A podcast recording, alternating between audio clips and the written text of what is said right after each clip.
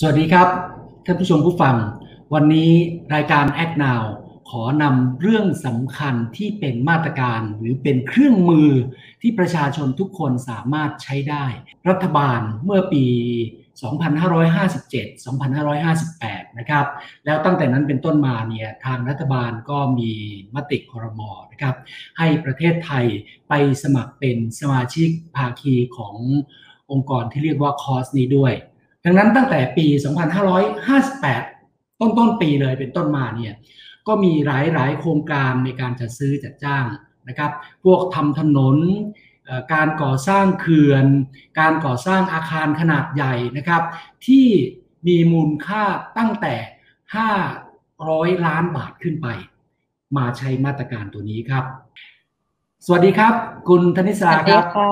สวัสดีค่ะตอนนานสวัสดีค่ะสวัสดีนะครับ เหมือนแม่เราเองครับ เปิดดูว่าตกลงสะพานที่สร้างหน้าบ้านเนี่ย มันทำไมมันไม่เสร็จสักทีนะ จริง ๆเขาอยากให้เสร็จเมื่อไหร่กันอะไรเงี้ย งานก่อสร้างของรัฐอะค่ะมันไม่ใช่เรื่องของรัฐเรื่องของประเทศ แต่มันเป็นเรื่องของประชาชนด้วย เพราะว่ามันก็กระทบกับชีวิตเราเนาะบางทีเดินออกไปแล้วเจอแบบว่า สิ่งก่อสร้างที่ฝุ่นเยอะมากเสียงดังมาก หรือว่าทำให้ถนนหรือฟุตบาทพังอะไรเงี้ยค่ะ ก็เลยคิดว่าเฮ้ยนี่แหละเป็นโอกาสที่จะเชื่อมสิ่งที่เรียกว่า civic tech เข้ากับโจทย์ที่ว่าเฮ้ยเรื่องของโครงการก่อสร้างของรัฐเนี่ย มันจะต้องแบบว่าเราจะต้องเข้าไปมีปากมีเสียง หรือว่าช่วยติดตาม หรือว่าช่วยตรวจสอบได้อะไรเงี้ยค่ะ ตกลงเงินภาษี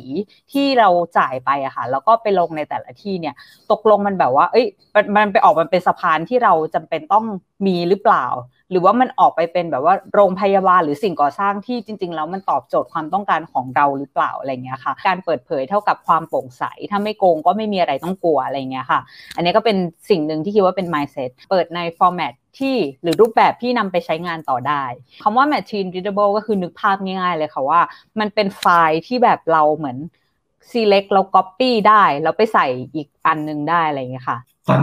ฟังคุณธนิศิลาพูดนะผมสะอึกเลย คือ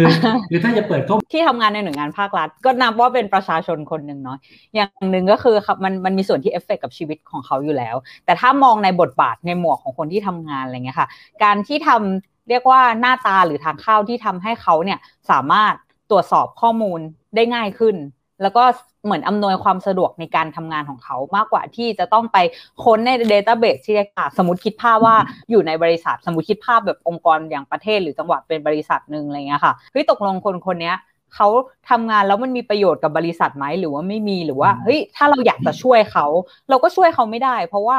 เราไม่รู้เลยว่าเขาทำอะไรอยู่ และต้องการความช่วยเหลืออะไร เพื่อความโปร่งใสป้องกันไม่ให้มีคอร์รัปชันอย่างเดียว แต่จริงๆวันนี้มันมันไปไกลกว่านั้นแล้วนะครับ